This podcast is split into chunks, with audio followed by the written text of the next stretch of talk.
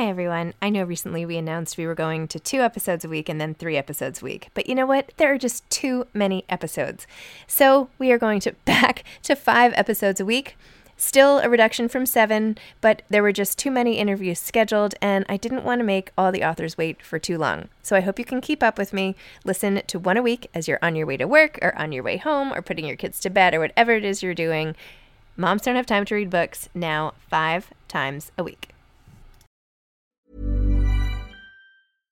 Mom deserves better than a drugstore card. This Mother's Day, surprise her with a truly special personalized card from Moonpig. Add your favorite photos, a heartfelt message, and we'll even mail it for you the same day, all for just $5. From mom to grandma, we have something to celebrate every mom in your life. Every mom deserves a Moonpig card. Get 50% off your first card at moonpig.com. Moonpig.com. I'm Sandra, and I'm just the professional your small business was looking for. But you didn't hire me because you didn't use LinkedIn jobs. LinkedIn has professionals you can't find anywhere else, including those who aren't actively looking for a new job but might be open to the perfect role, like me. In a given month, over 70% of LinkedIn users don't visit other leading job sites. So if you're not looking on LinkedIn, you'll miss out on great candidates like Sandra. Start hiring professionals like a professional. Post your free job on linkedin.com/people today. Burrow's furniture is built for the way you live. From ensuring easy assembly and disassembly to honoring highly requested new colors for their award-winning seating, they always have their customers in mind. Their modular seating is made out of durable materials to last and grow with you. And with Burrow, you always get fast, free shipping. Get up to 60% off during Burrow's Memorial Day sale at burrow.com slash ACAST. That's burrow.com slash ACAST. burrow.com slash ACAST. Hi, everybody. I have some exciting news, but I need your help. I was nominated for a Webby Award, which, for those of you who have been listening to this podcast for more than two years, might remember I was nominated for two years ago and tried desperately to win the People's Choice Award then, which I didn't. Um, but at that time, I was like going to the guy at Joe and the Juice behind the counter asking him to vote for me and anyone I could. So now I'm coming to all of you to ask you to please vote for Moms Don't Have Time to Read Books to win the People's Choice Webby Award for Best Live Podcast. If you go to vote.webbyawards.com, again, that's vote.webby, W E B B Y, webbyawards.com and then go to the little magnifying glass search thing on the upper right. All you have to type in is search my name or entry and just type in moms and it will come up. And then you can click on the best live podcast recording nominee and vote for me. Also, by the way, I won honoree for best influencer, which is crazy. Anyway, thank you for voting. I really, really would appreciate it. I would love to win the People's Voice Award, especially after trying so hard and failing two years ago. So, if you could just take a few minutes and vote, I would be so grateful. You could email me after if you want e- at info at zibbyowens.com and I will say thank you to you via email myself because I'm so grateful. So email me if you've done it, um, post about it. Um, I'm just, I would be so grateful. Thank you. Hi, this is Zibby Owens, and you're listening to the award winning podcast, Moms Don't Have Time to Read Books. I'm also the host of Moms Don't Have Time to Lose Weight, and I'm the editor of the anthology, which you should run out and buy, called Moms Don't Have Time to, a quarantine anthology. All proceeds of that book go to COVID 19 vaccine research. And I'm the editor in chief of Moms Don't Have Time to Write, a new publication on Medium. And we're accepting submissions, so please send your personal essays there. And if all that isn't enough, you can follow me on Instagram at Zibby Owens, and my website is zibbyowens.com. Okay, now back to this amazing podcast. So, this is a recording of the live event I did with Kristy Woodson Harvey and Left Bank Books, the largest independent bookstore in St. Louis.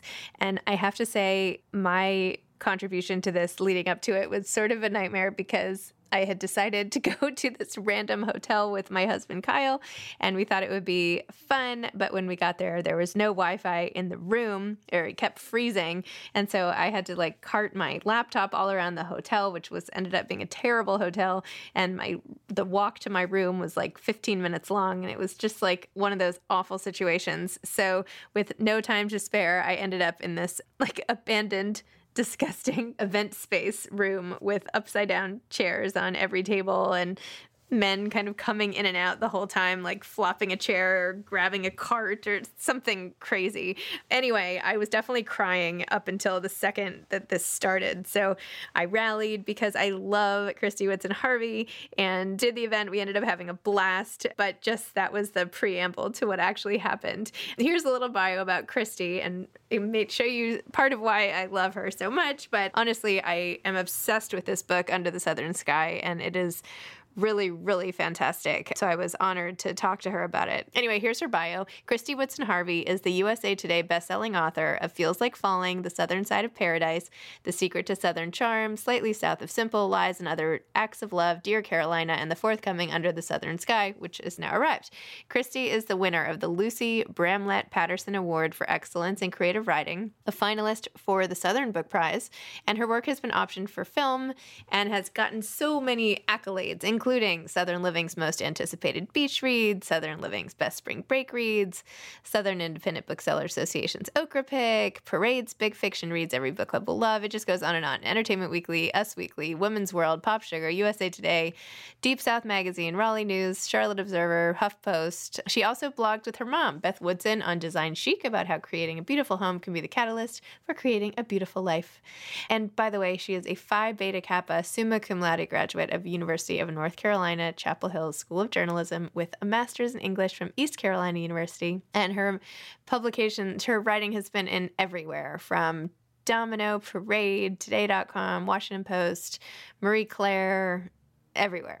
And she's a member of the Tall Poppy Writers. She also serves on the board of the Beaufort Historical Association and is a member of the UNC Women's Leadership Council. And she's always working on another novel. So enjoy this episode. Kristy, congratulations on your publication. This is so exciting. Well, thank you. Do you and still get excited after so many books? Oh my gosh. Yes, it is. I think it's like a new baby, I guess. You know, it's like, oh, like you love it. You're so excited for it to be in the world. And yes, I'm thrilled. And it's been so fun to get to be back on tour. And um, I've been doing a few in person events. So that's felt kind of weird and great all at the same time. And so, yes, it's so exciting. It's so exciting. Thank you for doing this. I really appreciate it. Of course. No, I saw on Instagram how you were actually with real people at a book at book events, and I was like, "That's amazing! I'm so excited that the world is coming back." So I know, me too, me too. It's great.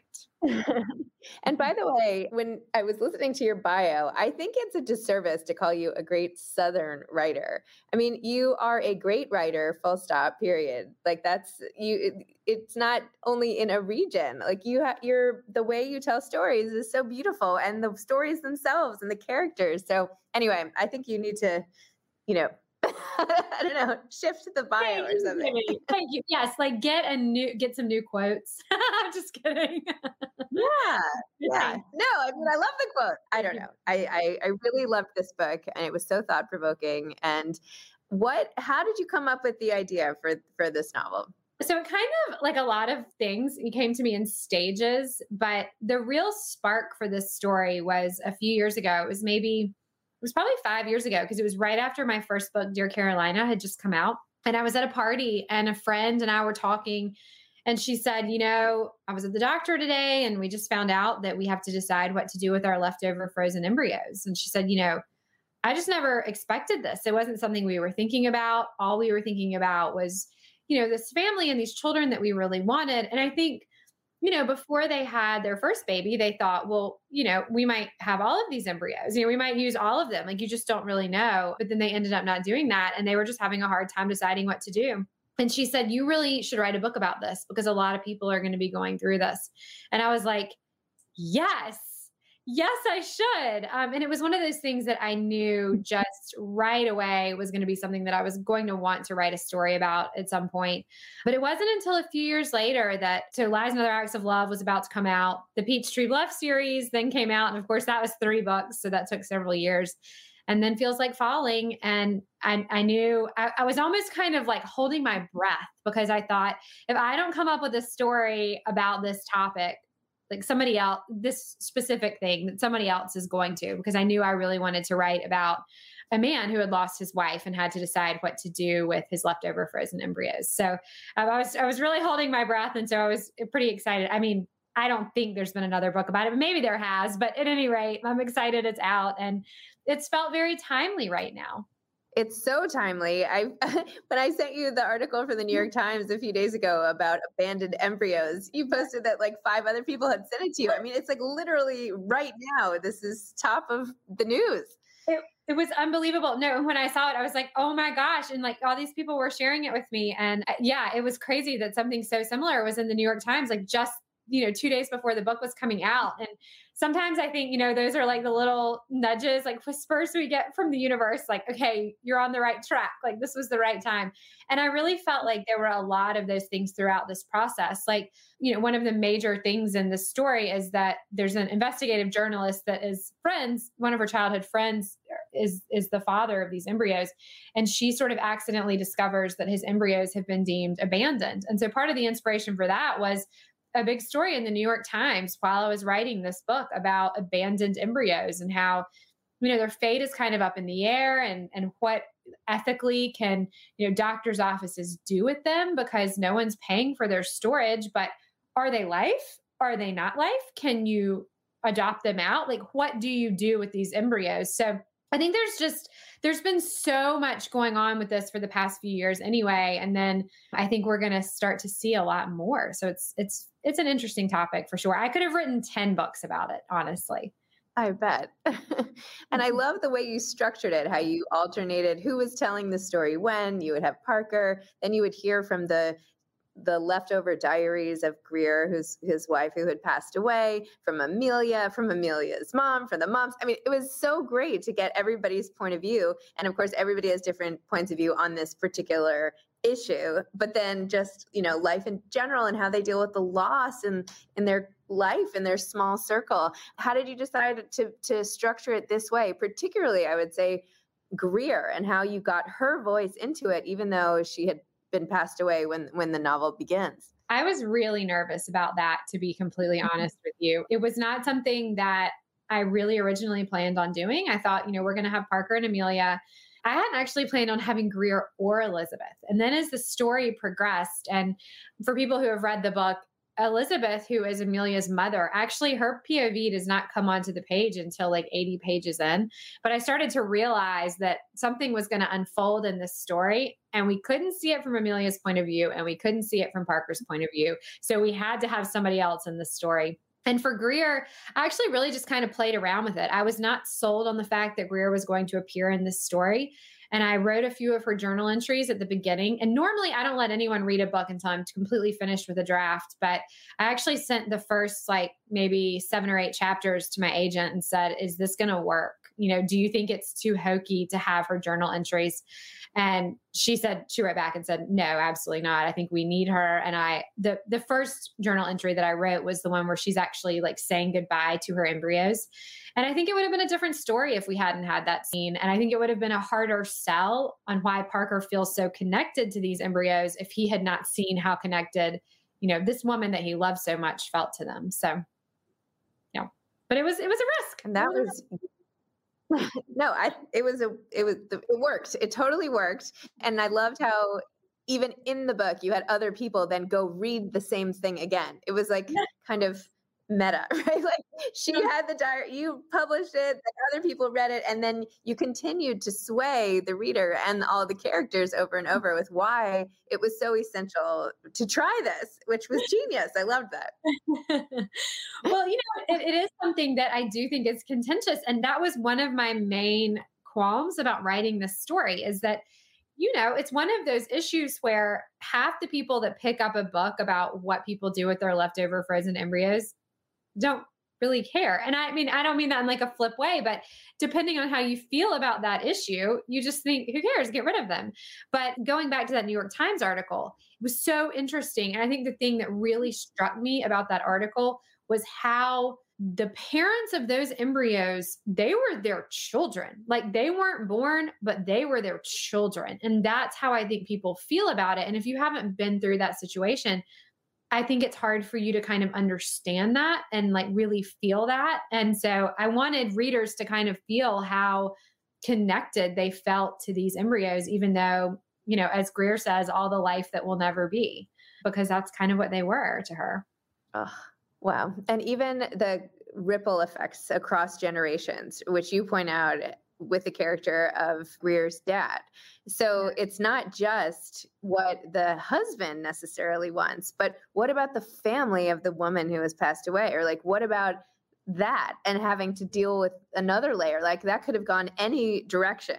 You know, like the father could mm-hmm. have been happy or sad or angry or litigious or whatever. I just think there's, it's so unclear what you're supposed to do. No, you're absolutely right. And that's such a good point that you bring up because that's happening in real life. I mean, I have friends who have frozen embryos and like they have wills written so that like if they die, like their sister has to approve what their husband does. I mean, it, this stuff goes very, very deep. But I think it also speaks to the fact that even five and six years ago, when my friend and I were talking about this, yes, lots of people were doing IVF, and this was a very, you know, kind of normal way to have a baby at that point. But I don't think people were quite as up to speed on like, oh, wait, we have to figure out what we're going to do after. And oh, like what if I die and I leave these embryos? Or what if we get divorced and who gets the embryos? And there's a big court case going on right now with like a couple who, you know, he it's in their will that, you know, one of the members of the couple gets the embryos, but then the other one changed his mind and and they're splitting up and they're in court over who gets the embryo. I mean,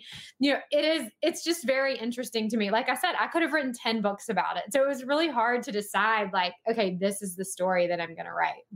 And that's still only one piece. I mean, it's sort of the guiding principle of the story, but there's yeah. a whole nother piece of, you know, the so you have the embryos and everything, but then you have the relationship between Parker and Amelia and how they feel about each other. And you have the loss, right? You wrote so beautifully about that feeling of grief that, I mean, uh, Parker sitting in his shower and like all these scenes. I mean, and the times where the grief sort of wells up when he wasn't expecting it, which I think is so that's such a part of it too, right? He's like, wow, I, you know, today it really knocked me off my feet, whereas the other day he felt better. And I mean, tell me about how you're so tapped into grief. And I know from your essay in my upcoming anthology about your grandfather passing away, but tell me a little bit. I, I mean, right? I mean, that was such yeah. a sweet essay. Oh my gosh. Thank oh my you. gosh. I'm so excited about um, the anthology. I cannot wait for that. You know, okay, so this is going to sound really weird. And it's, I actually forgot about it until you just said this right now. I was actually in the shower and I just got this like swamped feeling of like being this other person who was like, grieving this really big loss. Like it, it, was very bizarre. I don't even really know how to explain it, but I remember like being like, oh, this is really weird. There's like some part of a story in this. It was almost like I sort of felt it. But there was definitely a lot of like loss going on in my life at that time. I had lost a really good friend very unexpectedly, and I was very like deeply sad about it. Like more than you know you know how you you have you have all those sort of layers of grief where you're you know you're sad and you're crying and you're at the funeral and whatever but then the kind of like you just sort of can't move past it sort of thing.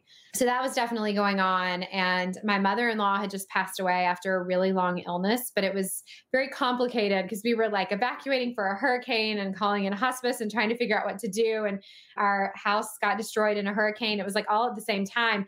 And honestly, like I think I handled it all really well. if I'm being honest, I really do. I never kind of like just fell apart at the seams. I was like, okay, we're just we're problem solving here and so i think in some ways just like the the loss and like the grief of all of that kind of went into this story it was just like it was the way that I was like expressing what I was feeling, but I would not have told you that at the time.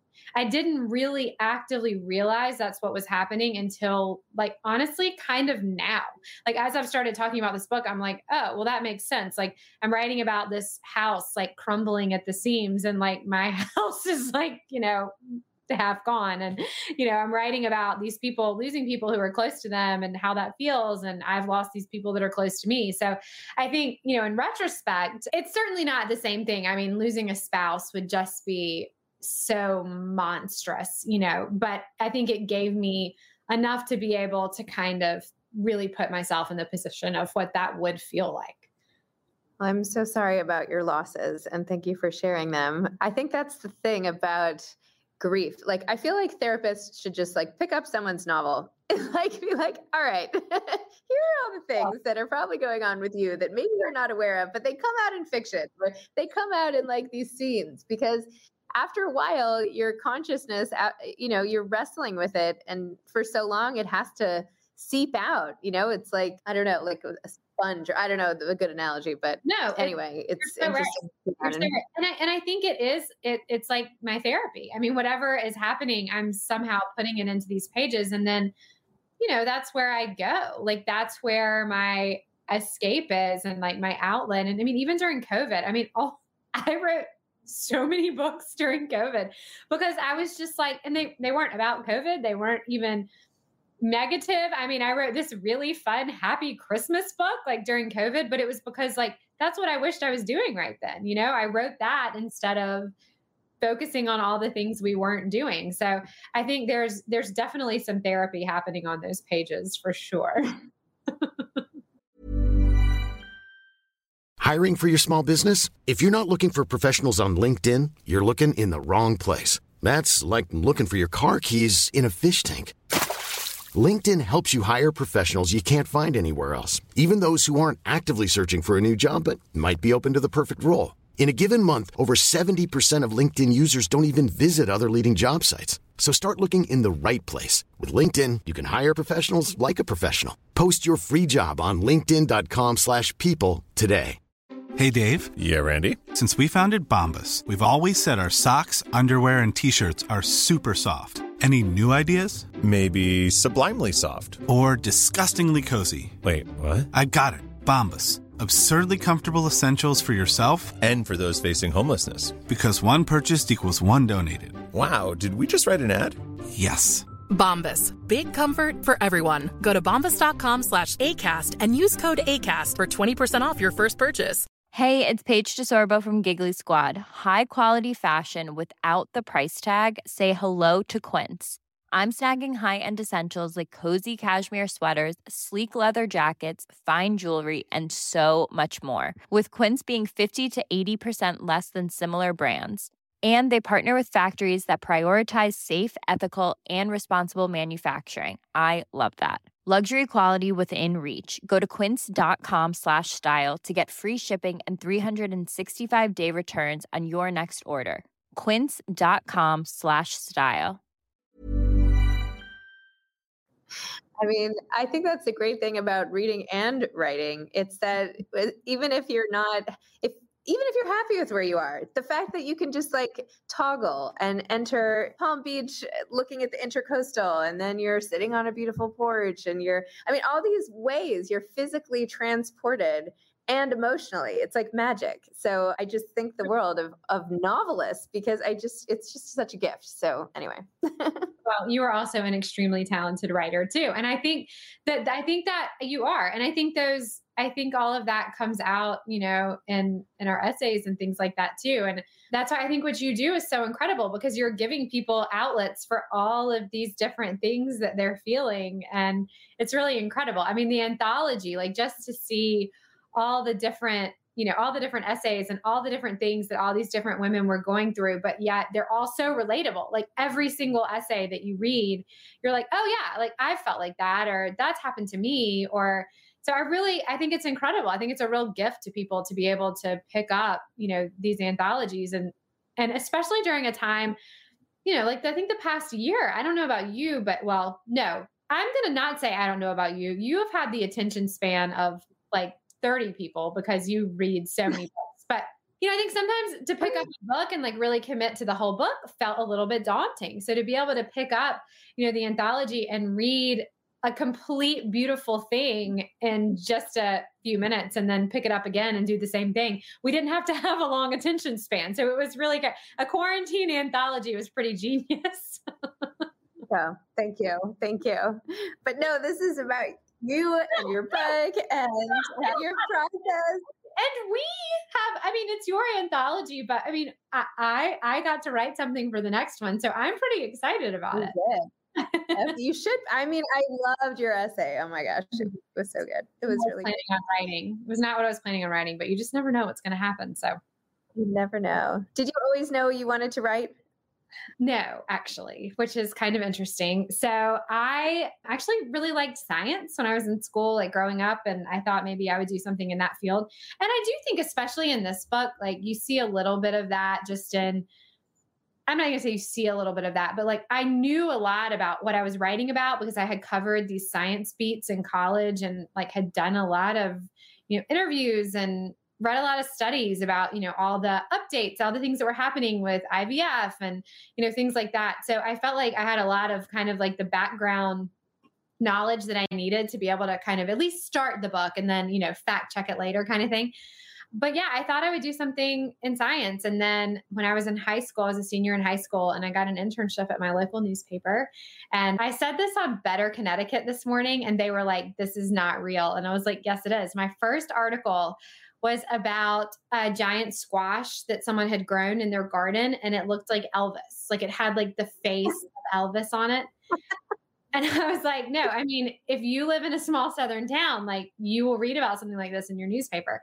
So that was my first article, my foray into journalism. But, and it was so silly. It was like the silliest thing. But I started writing this garden game series for the newspaper, and I would write about, you know, these silly things that people grew in their gardens. But I was also writing about their lives and their families. And I was just so struck by the idea that everyone had a story. And so it led me to go to journalism school, but I always swore the whole time I was there that I was going to tell real stories.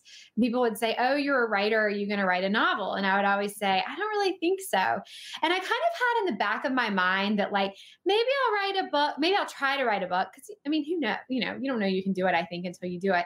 But I thought I would think, like, well, maybe I'll try to write a book one day just because I think that'd be like a cool bucket list thing, not to get published or anything like that, just to like, I did this, like, go me, you know? but it wasn't something that was like part of my plan. But, you know, I just think things continue to evolve. So I got a master's in literature just because I wanted to read. I was like, I've written for four years. I'm going to go read for two years. And so I did. And that was fantastic.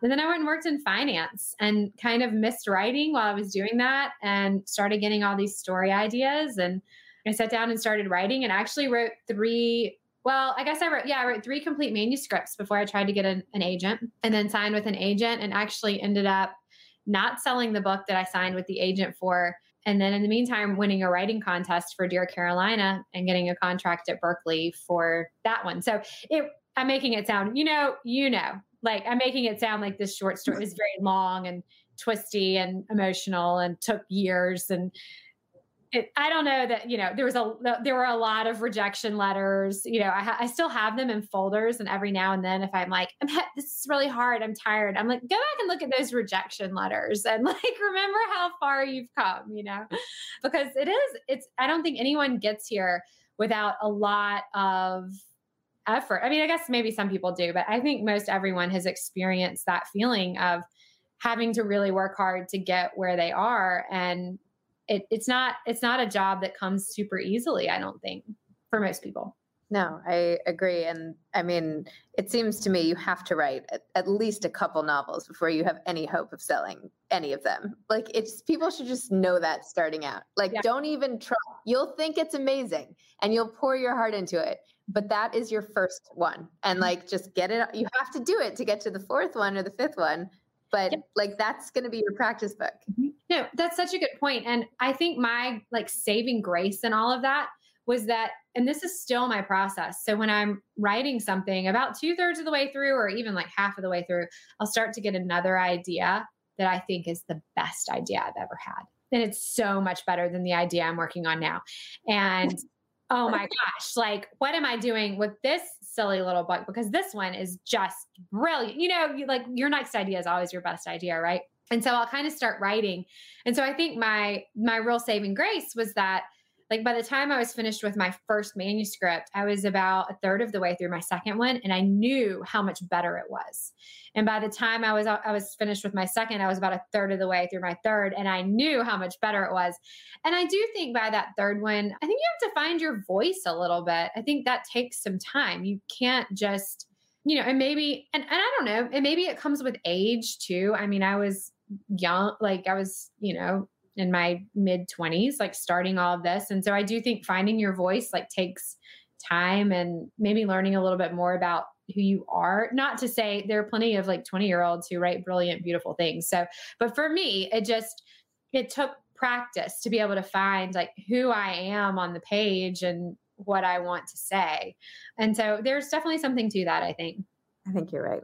You know, one last thing about the book I wanted to mention that I thought was interesting was the feelings of loss that everybody had, particularly Amelia, when Greer passed away, as like a big deal Instagram person, because that is only just now sort of happening more and more whereas before you didn't like know the ins and outs of people's lives quite as intimately and i don't feel like you could know them as well as you do now particularly someone like greer who had written her own books and had like 2 million followers and blah blah blah. So i don't know i just found that to be also really interesting because you can mourn the loss of someone you don't even really know yourself. And that also counts as loss and grief. And i feel like a lot of people are going through that right now in, in many ways Oh, it's so true. You you're such a good interviewer. I have said so many things tonight that I have not said in the like 10 million times I've talked about this book. So thank you for hitting on all these things. But yes, I think that is such a cultural phenomenon right now where I mean, I think you're a really good example of that. Like I've met you one time super briefly at East Hampton Authors Night, but I feel like I really know you, you know, because I follow you and I know what you're doing and I know what your kids are up to and I know when your son's home from boarding school. I mean, so like it's a real thing. And like I listen to your interviews. And I mean, I I do think that people, you know, we feel connections with people that we don't really know. And so you know, I understand it. Like when someone will come up to me at a signing and they'll be like, no, but like I know you. And I'm like, well, yeah, because like I talk about myself all the time online. So you you do know me. You really do. But I do think that we feel attached to people in these ways. And especially, you know, I think Greer was someone who, you know, in this story, we we do find out, and I I worked really hard at making it so that we knew she wasn't a saint because I think when someone dies and they're young and it's um, kind of tragic, that we do tend to saint them. And that would have been a really hard road in the story. She could not be so perfect. And I think her journal entries do sort of serve the purpose of making it so she's not quite such a saint in the story. But, you know, she is someone that is like really trying to do good for the world in addition to like just being cool and like people want to know her you know? So i do think that that we do feel those losses of people and we feel like we know them we feel like we're a part of their lives and their stories and you know we root for them and it's kind of cool honestly. I think people tend to talk about like you know the negative parts of like these online communities and oh people can just say anything and da da da and that's true, but also I think it's given us really strong connections with people, especially during this time when we didn't have these real life connections anymore. So I think it's important. And it's funny that, you know, I, that wasn't something we weren't experiencing the pandemic when I started writing this book, but I think that is something that maybe we understand a little bit more even now than we did before because we are so connected via social media.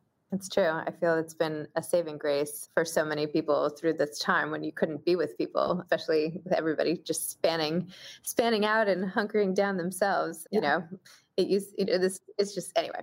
I I completely agree, and I loved that you put that in. So I could chat with you all day about this book, and I really just honestly thank you. Well, thank you. Well, I am so grateful that you took the time to read it because I I almost like feel guilty because I'm like I know how many just so many books that you're reading all the time.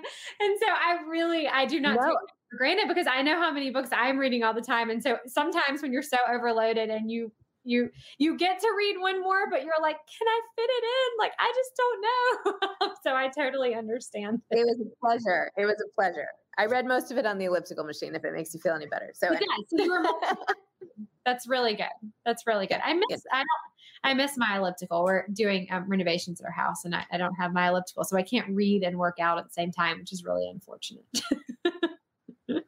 my gym, my gym just opened in my building after like a year, so I'm like very excited. I'm sure I'll stop oh. going in another week, but you know, for now, I got to read your book and work. For now, yeah. Thank you, thank you for having me. It was awesome. Thank y'all. I really appreciate it. Thanks for listening to this episode of Moms Don't Have Time to Read Books. Don't forget to follow me on Instagram at Zibby Owens and at Moms Don't Have Time to Read Books.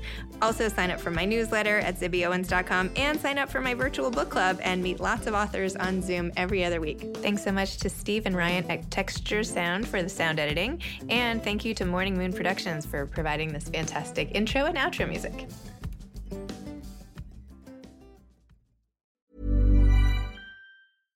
Mom deserves better than a drugstore card.